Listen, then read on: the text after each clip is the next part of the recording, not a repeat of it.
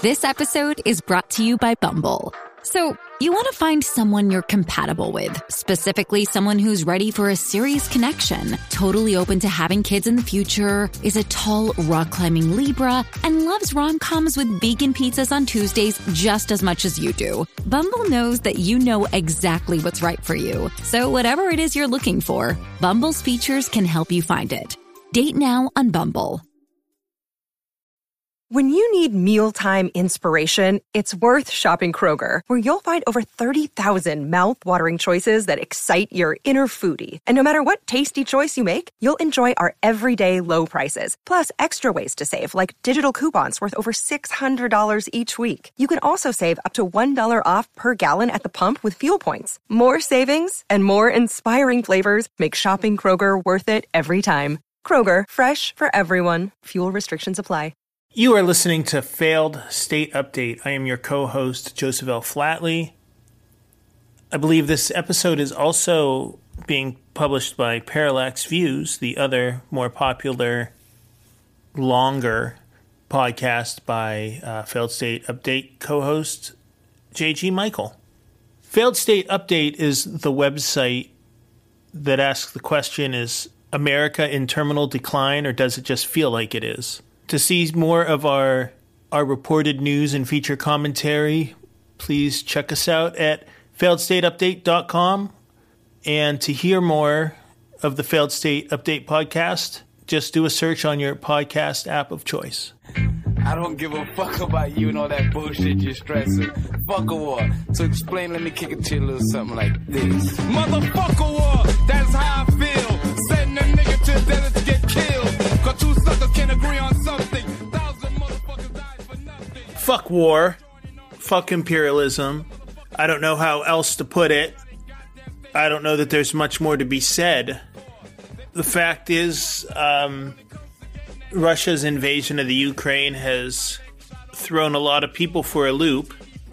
I don't care who you are, war is neither predictable or logical, and a broken clock is correct twice a day, and all these other ridiculous idioms that kind of fall flat when an event of this magnitude occurs.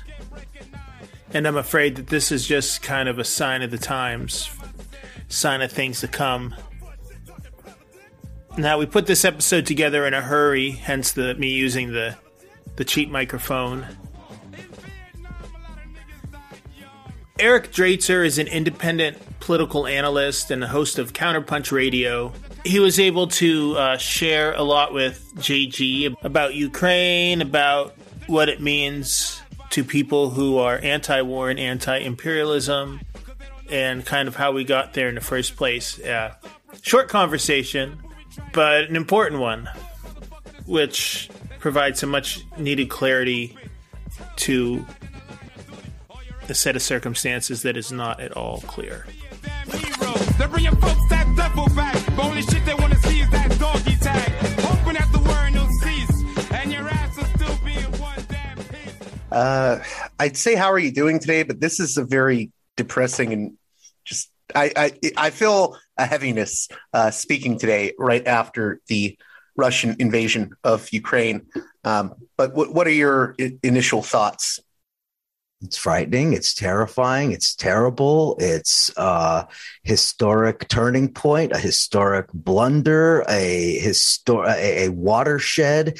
It's um, it's an inflection point in the history of global imperialism. It is a lot of different things all at once, and uh, so you know i have a lot of conflicting views but i mean i guess the primary the primary thing i'm feeling is a is a tremendous sense of discouragement at how much disinformation is being peddled around the conflict and how little people seem to understand how little people seem to have learned over the last six seven eight years and uh, just generally a lack of understanding along uh, you know especially on the left which is you know where i the space that i politically inhabit. And so um i guess i'm feeling a lot of different emotions really I just want to say to start out, I- think if there's anyone left that is not unequivocally condemning the move Putin has made here, I think they're really in the wrong. I mean, I, have spoken already to uh, a lot of colleagues of the late uh, Stephen Cohen, who I, I know you've been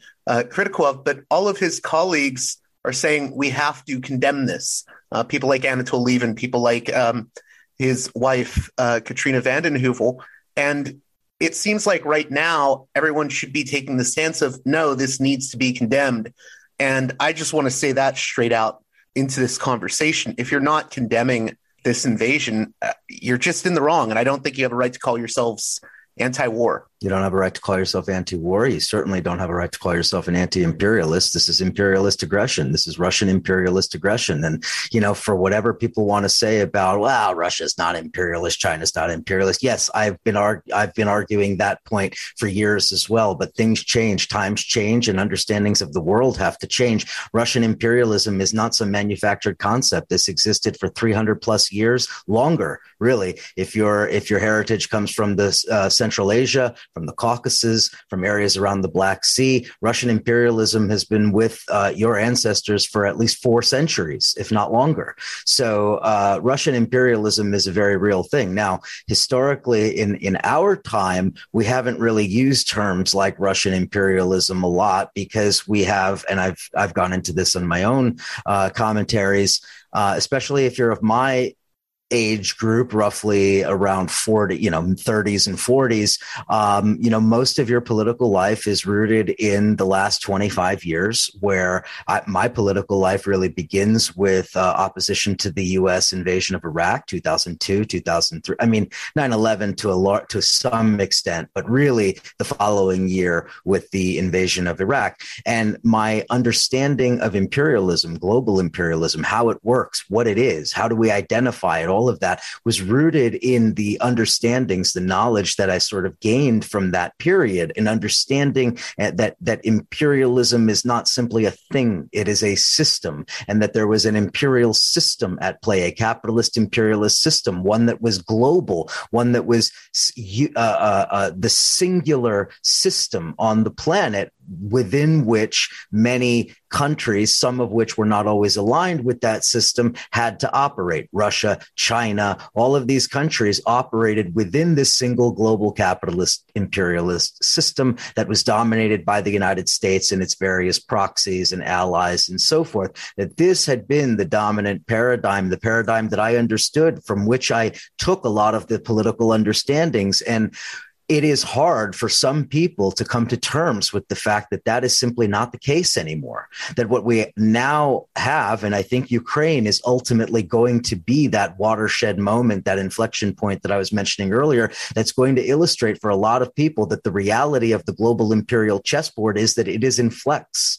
It is in flux to a large extent. There is a lot up for grabs. Things are moving. It's not just the Russians and the Chinese and the Turks and others who are making moves around the world that really should, if you're a reasonable uh, uh, thinking person, should really undermine the understanding that we've had to this point that everything in the world that happens is a result of, of the single imperial system. That is not the case anymore. I think Trump is another example of that, uh, uh, an injection of domestic conflict and political volatility and instability that has led us further down the road to this sort of diffuse kind of nature of imperial power that we're seeing now. And uh, Russia this is this is straight out revanchism. I mean, this is imperial revanchism. It is the reconstituting of Russian imperial understanding of that part of the world.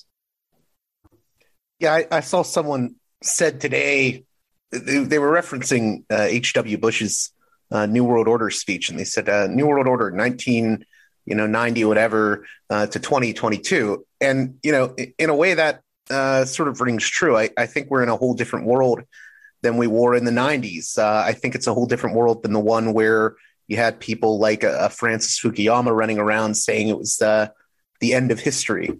Uh, I, I, think we're in a very different moment. Uh, you know, a lot of people have talked about whether we're moving towards a, a unipolar world into a, a multipolar world. Um, and it, it feels like we're in a very different world at the very least. Multipolar is a term that the Russian propaganda machine throws around all all the time. They use it to no end. It is a mostly meaningless term. It doesn't actually have any real political um, resonance. It certainly doesn't uh, illustrate any actually existing material reality. It is, if anything, a sort of philosophical construct that the Kremlin uses as, you know, a way of describing what amounts to opposition to US imperialism. They just don't use the Soviet terminology of imperialism, right? As as as you know, the Soviets used for for decades. Um, but the, the reality is there is no such thing as multipolarity. There is no such thing as a multipolar world. What we're actually I've been guilty of of of, of using the term myself before. as have so I. As yeah. as have I. I mean, I was I was absolutely in 2012 championing the idea that BRICS uh, and the Shanghai Cooperation Organization and these various other multilateral institutions that did not include the United States that they were going to somehow represent a transformation into a quote unquote multipolar world. But what we actually find in the real world is that all of those alliances are utterly meaningless that all of these countries, I mean, South Africa is a complete joke. It has no business being in any kind of an acronym, economically speaking, that it was a matter of political convenience, right? To use this terminology from both sides, right? So, anyway, I don't want to go too far afield on the BRICS and stuff. My point is simply to say that the idea of a multipolar world is simply a concoction of the Russians right? They use that terminology to define what it is that they do in opposition to US imperialism. The truth is that quote unquote multipolarity doesn't account for Russian mercenaries running around Africa being in two dozen countries. It doesn't account for what the Chinese or what, what the Chinese are doing in various parts of the world, the horrible things that are happening uh, from the Turkish uh, uh, actions in East Africa or Chinese investments in sub Saharan Africa. And all of these things overlap, right? And they happen simultaneously in different parts of the world. And sometimes they're connected and sometimes they're not. But the point is that if you're not able to account for all of the conflicting factors that are actually happening globally and that are actually playing into what you might call global imperialism, then you're not an anti imperialist. You're just a cheerleader for Putin or for Xi Jinping or for Erdogan or whatever your preferred, you know, camp would be. And I mean, this kind of cheerleading or campism or whatever, you know, there's all kinds of, uh, you know, uh, uh, intra leftist infighting over this issue that I'm not particularly interested in. And I'm certainly not interested in, you know, debating Stalin and Trotsky or debating how you should view the world as a proper communist or any of this other. None of this really matters. What we really should be thinking about is what is actually happening in the real world and who are the people who are telling the truth about it. And mm, what I try to do is tell the truth as much as possible in every um, aspect of, of what is happening. And I mean, coming back to Ukraine, the truth of what is happening is that Russia is committing a war crime, a blatant war crime, a crime against the general peace. It is the fundamental war crime, just as the United States committed that same fundamental war crime in Iraq, just as the United States has done it in countless other examples. Russia is guilty of doing exactly the same thing. And the Russians themselves would admit it. They would simply say, we're not doing anything that the United States hasn't already done countless times before. And if, if nothing else could illustrate sort of what I mean when I talk about, you know, competing imperialisms, it is this it is that both the Russians and the Chinese and the Turks, all three of them really, are to some extent mirroring the kinds of imperialist actions that the United States has carried out for the last 35 years right? And the US is having to come to terms with the fact that it is not the only power in the world anymore that can carry out these kind of actions, right? Now, if you're a Putin worshiper, sycophant bootlicker, right, you're saying, great, you see, the Russians get to do just like the Americans. It's all, you know, it's, uh, you know, the comeuppance, right? But this is, of course, makes you an absolute piece of dog shit, right? If you think that way, you're a piece of fucking shit because the reality is that it's human beings. It's human beings who are going to be killed. It's a country that's going to be dismembered. And it is a global nuclear armed power that is doing it. And if you're going to take that side, well, you're a piece of shit. So, how do you see us as coming to this point? Because it seems like there were voices in Russia that were trying to moderate Putin at one point. It seems like they've been purged. Uh, it also seems as if there's, uh, you know, growing protests now over this invasion within Russia. So it's not it's not like we're talking about the Russian people.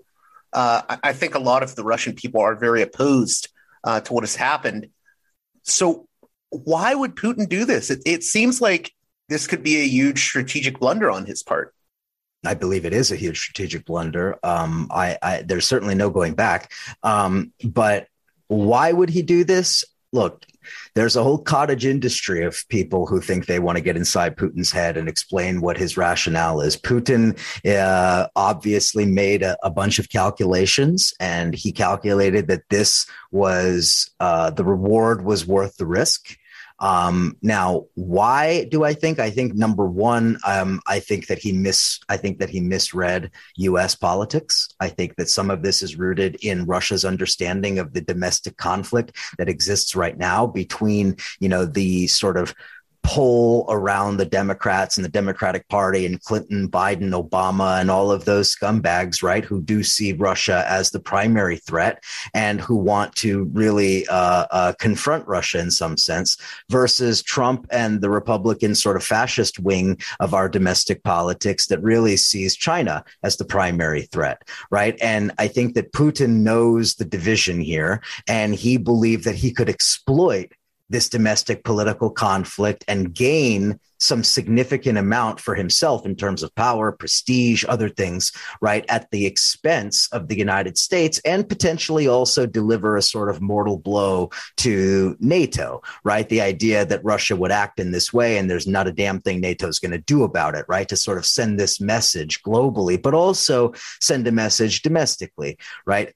This is where I think a lot of the left analysis also fails, right? Putin has tremendous domestic political uh, uh, constraints.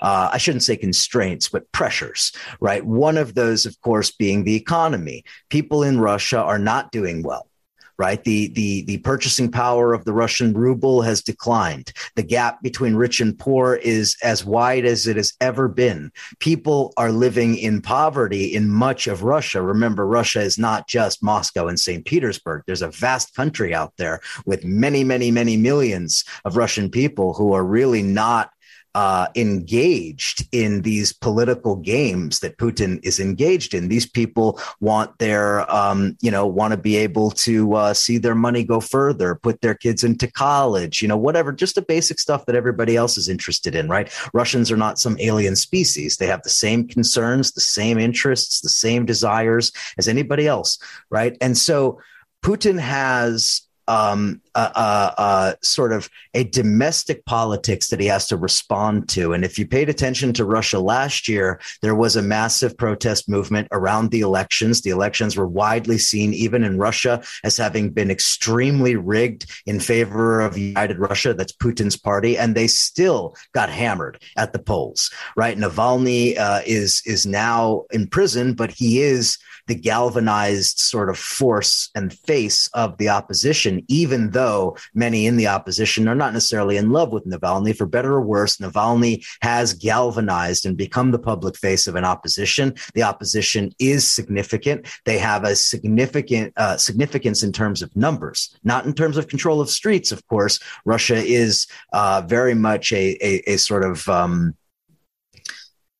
it's a police state uh, with some civil liberties, but mostly a, a vertically organized police state whereby, uh, you know, protest of any kind is can be quite dangerous. It could be dangerous stuff. You could be brought in on trumped up charges like, you know, many anarchists and other communists who oppose Putin have been. There's a whole scandal going back several years of anarchists who have been uh, uh, uh, arrested by the Putin regime on trumped up charges and thrown in prison indefinitely. Anyway, there's a lot. There's a lot going on there.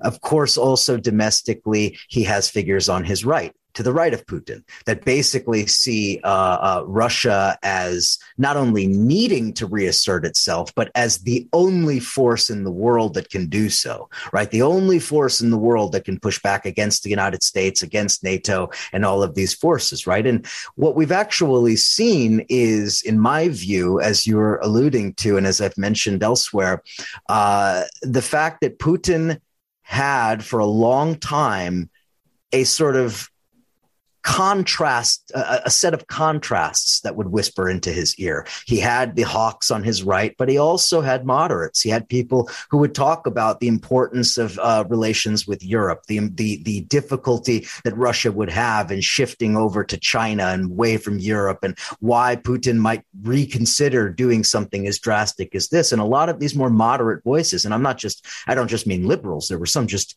straight out pragmatists that were saying this, military generals that were saying this, writing op eds in Russian papers. I was going to say really briefly, one of those generals uh, was um, Leonid Ivashov. Actually, you know, was saying, you know, if Putin does this, it's it's going to be catastrophic.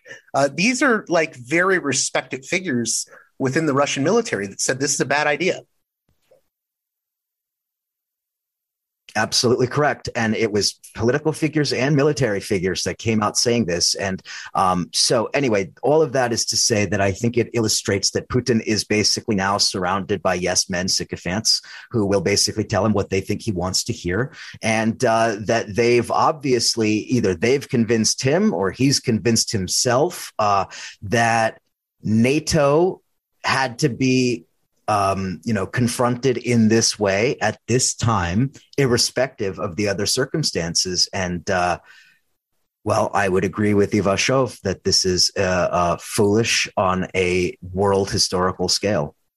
So, getting into that, this this NATO issue, because people uh, will likely try to accuse us of being pro NATO. The point is that uh, this is this is this is horseshit, right? People are people are measured by what they do, what they stand for, right? You if you want to peddle uh, Russia's propaganda, then that's fine. You can do that, but just know that you better be getting paid as a propagandist the way that people who work for RT or Sputnik are. I mean, these are people whose jobs it is to push forward Russia's talking points, but talking points is all they are right? If you want to be if you want to be honest and you want to be a real analyst and you want to look at the situation and ask yourself what's the difference between nato's position in 2019 and 2022 the answer is almost nothing. Very little changed between those two times. What did change? Us politics changed in that time. A president came to power that in some ways gave the russians hope that he might undermine nato that he might undermine the U.S. role in NATO. Russia began to feel that maybe with Trump in power, they could use different different means to accomplish the, ultimately the same thing, which was driving a wedge between the United States and Europe. Driving a wedge between NATO partners and creating space for Russia to be able to reassert itself as it is doing here right? But what's happened, of course, is that that didn't work out exactly. Trump lost in 2020. Biden comes to power, pushes forward with all the pretty, fairly predictable kind of democratic policies, right? And Putin feels squeezed, right? Because now he's looking at the situation and he's saying, wait a second, Trump might not come back at all. And, and if he does, it won't be till 2024 right? Again going back to what putin sees as the as the fundamental divide in us politics and this is where i think he blundered badly. I think he very very foolishly understood the conflicts in the united states as being domestic in nature but global in in in sort of practice right? And i don't think they are at all. I think it's quite the opposite. So in any event um, to anybody who says that it is about NATO and NATO expansion, you're about 25% correct. You know, it is partially about that. It has partially always been about that, going back to the days before Putin, right? It was always at least partially about that, right? But what exactly is NATO to Russia in Ukraine and in Eastern Europe. Does Russia feel that NATO represents a direct military threat to Russia? Well, they say they do, but they have nuclear weapons in Kaliningrad. They could obliterate all the Baltic states within an hour. They could destroy Europe relatively easily if they wanted to, right? Russia knows that they have the defensive capability to defend themselves, not necessarily to defend an, against an invasion by NATO, but to destroy Europe. Right? That balance of power during the Cold War remains the case today. It has always been the case. The nuclear deterrent is still there. Right? Now, the difference is that eight years ago, Putin was tremendously popular. Today, he is not. Eight years ago, oil was a well understood commodity at tw- in, in, in, in 2014, over $100 a barrel. It's grown back to $100 a barrel, but to a large extent because of what Russia's doing, driving global commodity futures way up as instability goes up, right? The real change is not NATO, it's Russia, it's Putin. It's the world around the United States' imperial power. That is what has changed. Putin, do you think eight years ago Putin sends Russia's military into Kazakhstan to quell protests? Of course not. Does he do it in 2022? You bet. Why? What's the difference? Well, again, the difference is the world is different today and Putin is different, and Russia is different. And if you were to read some of the papers uh, in Russia, uh, some of these skeptical voices also point to this this disastrous blunder in Kazakhstan in January. Kazakhstan erupts in protests. What does Russia do? Sends in its military. What does that mean? That I mean, think about it logically. See, this is what I think some of the left just can't grasp. What does it mean? It means that that Russia has now become the de facto military force protecting the post-Soviet kleptocratic oligarchs in the former Soviet states. They will all look to Russia and call on the CSTO to save them, just like Nazarbayev did or Tokayev did actually, just like we have seen several other times and we're going to see this again. This is disaster for Russia. It makes Russia into these sort of muscle defending these thugs, basically, right? Now, similarly, in Eastern Europe, you see Russia acting in an, a very bold way. And I would argue it is as much to send a message to Turkey and to China as it is to send a message to NATO and Europe and the United States. But I suppose that could be fleshed out further. There's also this issue I think people are grappling with of uh, in, in this case, the intelligence was right, right? The, the intelligence agencies were right. This invasion happened. How should we think about that as leftists? I don't think that there's anything to think about. I think that we fundamentally distrust U.S. intelligence. U.S. intelligence is an arm of the empire. It is one of the fundamental, uh, um, you know, mechanisms by which the empire functions globally. So I think that we should always look at the CIA and the FBI and the NSA and all of these all of these people they're villains. Right? These are villainous institutions that should be dismantled that we oppose. That being said, it doesn't mean that everything they say is a lie right? And especially when it comes to uh, putting out information about their adversaries. That's where we have to be very discerning, right? Sometimes it will be disinformation and sometimes it won't be. In this case, it wasn't. In this case, they clearly had the intelligence. They clearly had uh, sources inside of Russia's government, military, et cetera. Whoever was accessing this and providing the intelligence to the U.S., it was obviously dead on. The U.S. obviously shared that intelligence with Europeans. Maybe it was U.S. intelligence. Maybe it was Ukrainian intelligence that passed it to the U.S. Not entirely clear. Uh, going back to Iraq, and and sort of the formative experience that that was weapons of mass destruction and fundamental distrust of US intelligence is the most understandable thing in the world.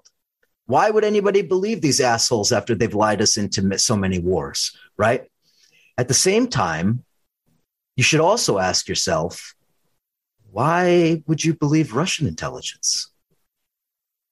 Why would you think that they're going to be somehow more honest right? And sometimes they will be, just like the US will sometimes will be, right? The point of a uh, uh, as as a leftist is not to say, well, I believe this one and I don't believe this one. The point is to evaluate the evidence that exists in front of you, right? 3 weeks ago I was writing I was doing audio commentaries about why Russia's not invading. Hardware wasn't there. There was no evidence. There was just talk. And I'm not interested in US intelligence talk and in media war drum, you know, the, the war drums in the media. And that's supposed to then sort of frame the analysis. No, I looked, saw satellite photos. I looked at other things that I, that I was looking at in research. And I saw that they didn't have their attack helicopters there. They didn't have the hardware there. It wasn't there. Right. And so I'm like, well, there's no invasion. Well, here we are three weeks later. They moved all that shit into place. Everything was there. And here we are. And it is an invasion. So US intelligence was right. Russians were putting out disinformation. And anybody who can't admit that is a liar that shouldn't be trusted.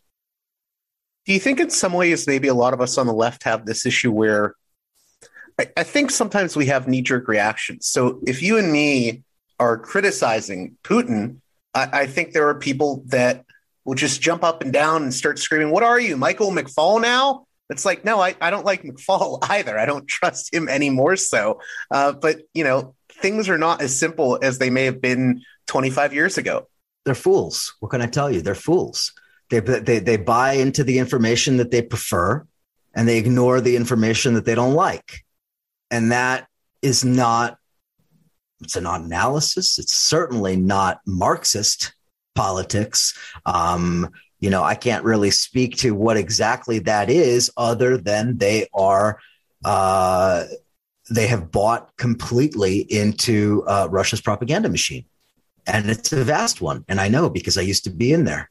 I used to be on RT uh, every week. I used to be on Sputnik. I used to be on uh, Peter Lavelle's crosstalk debate program. I used to do all of that shit. I know pretty well how that system operates and what they're peddling and what they've been peddling has been disinformation for quite a long time. And even when it is good information and correct analysis, usually about things that the United States does around the world, it's still not something that can be relied upon because, again, this is imperialist propaganda. It's just from Russian imperialists. Do you think, um, before we wrap up here, do you think that the protests that are emerging now in Russia. And I'm also seeing reports, and I, I don't want to push them too hard because I don't know if they're completely confirmed, but there's reports that some of the battalions are saying, you know, we're not going to do this and are sort of resisting orders. Do, do you think there's a, any hope that, you know, things could go in a different direction just due to the, the public in Russia? No. Um, I, that was I, emphatic. I no, I don't think that Putin is going to change what he's what what his plans are. It's it, the the open question is exactly what the plan is. Right. That that is what we don't know. I don't think he's going to change his plans because people are upset in Russia or elsewhere. He's certainly not going to change his plans because Europeans are protesting. Right. Uh, domestic protest. Well, We've seen the attempts that the Russians have made on a number of occasions to control street protests. It's not entirely clear to me exactly how much or how little they can control. Um, it remains to be seen. I'm not even gonna. I'm not even going to venture a guess because the protests uh, last year were, were were very widespread and very large but now there are other domestic social pressures. You know, I think that uh, the Russians undoubtedly have been prepared for what the domestic outcry might be, and specifically, uh, I would imagine that that Putin would be using his far right forces to keep some of these domestic protests in line. Uh, Russia is the most Nazified country in the world in terms of in terms of total numbers, in terms of Nazi biker gangs, in terms of the various Nazi elements. It's funny how much they peddle the Nazi Ukraine story because while there are absolutely Nazis in Ukraine and they are very organized and some of them do have some connections to state power, uh, Russia is actually way more fascist and way more Nazi in terms of actual neo Nazis. Um, but that's again beside the point at, at this point. I think that uh, you will see some domestic protest. You will see uh, people saying rightly that they don't want to send their their sons to go die in Ukraine to go conquer Ukraine, right? Um, well, these are two countries that are historically connected in a lot of ways. I, I don't know why they would want to, you know, fight. Uh, well, yes, they they are and they aren't. right? Right, it right. depends on it depends on how you look at it and it depends on from what perspective, right? If you're a Russian if you're a Russian imperial revanchist like Alexander Dugin, right? Or people like that who have that kind of influential view. Uh, for for people like that, Ukraine doesn't exist, right? For people like that, Ukraine is a concoction of Vladimir Lenin. And it was foisted on the Russian people by these dastardly Jew Jewish Bolsheviks in the, you know following 1917 right? And that what putin is doing is not is not is not simply re, you know uh, uh, conquering ukraine. He is re you know establishing what is russia right? That is the perspective of the russian imperialist. Um, and um, it's of course garbage. It's it's rooted in a fundamental lack of understanding of, nine, of, of the period around the russian revolution. Basically to put it in a nutshell uh, vladimir lenin came to the realization that part of the revolution was the dismantling of russian imperialism. And the and what he meant partially by that was what would what we would now come to call uh, uh, the right of the right of the peoples to self determination. Right, that is what Lenin fundamentally uh, uh, uh, understood, and why they. When if you watch Putin's speech the other day, I, I, mean, was going to say he he Yeah. did a broadside against Lenin. he overtly attacked Lenin. And not only did he attack Lenin, he attacked even the very basis of the anti imperialist impulse of the revolution. Right. The idea of Lenin, uh, uh, the idea that Lenin had, the sort of breakthrough that he had, and this was very, very controversial at the time among Marxists, was that although we are internationalists and we do not side with petty nationalisms, at the same time, we do not deprive the people who had been subjugated by Russian imperialism and the Tsar their right to determine their own future. And that is how Ukraine, as we understand it, came to be. It came to be because the Bolsheviks gave the right of self-determination. I shouldn't say gave. That's probably a bit uh, not the not the best word to use, but that the that the Bolsheviks established this policy right? And that, of course, later changes under Stalin for all reasons I don't have time to go into. But the, the bottom line is Ukraine is Russian and it isn't. Right. The western portion of Ukraine, again, I, there's a whole history that people need to understand, but there were empires that existed that don't exist anymore that are part of this, right? The Polish Lithuanian empires collapse in the 18th century, and the partitioning of all of those lands is what created Poland. It's what created Lithuania. It's what created Hungary. Uh, well, Hungary is a different story, but it's what created some of these countries. And Western Ukraine is more Polish than it is Russian. It's closer to those countries to the west. It, it faces it's it's Catholic. They don't speak Russian. They are different people, and yet historically, this is what's come to pass, right? So when you hear the history lesson from Russian imperialists, all that they're really telling you is there is no Ukraine. That's what they're really saying. So they can justify what is an obvious war crime against Ukraine by simply saying there is no Ukraine. In the same way that in the same way that Zionists justify everything they do against Palestinians by saying there are no Palestinians. They're just there are Jordanians, there's Saudis, there's there's there's Bedouin uh, uh, nomads. There's no Palestinians. Yeah, what's what's I think the line that Kahanish uses, there are no Palestinians, there are only Arabs, right? Yes, exactly, right. And so and and I mean obviously it's apples to oranges. I'm not saying the same that these are the same situation, but similarly the denial of their very existence is almost a prerequisite for truly uh, revanchist Russian imperialist politics. I, I don't know that there's really much else we can say about this situation. I think a lot of people are feeling like they've made mistakes in their analysis. I know that I felt that way. You, you have felt that way uh, in the past, especially. Uh, what do you want to say, just in closing, about all of this? You want to be an anti imperialist, oppose imperialism. This is Russian imperialism. You want to deny that that exists, that's fine, but then don't expect me to take anything you say seriously. My closing remark is that I, I don't know how this goes. Right? I don't think anybody does, right? War can be very unpredictable. All kinds of things can happen. What if somebody does something against Russian uh, military forces that was unexpected? What if it's not even Ukrainians that do it? Who knows how how far this could go, right? So there, so war unleashes a tremendous amount of unpredictable uh, unpredictability, many factors coming into play. I think that for the left, the most important thing is to just be clear eyed about what it is that we are and what it is that we believe in and if you and if you believe that you're an anti-imperialist, you have to oppose imperialism, and you can't just reside. You can't just rest uh, everything you have on the fact that there's only one imperialist that there's only one imperialist power. I think Putin himself has demonstrated in the last 24 hours that that's simply not the case anymore.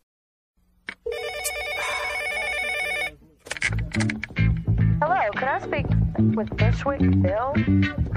Hello, this is Bushwick. Motherfucking Bill. Yes, sir. I'm calling to inform you that you've been uh, drafted into the United States military. The United States wants me for what? Excuse me, sir.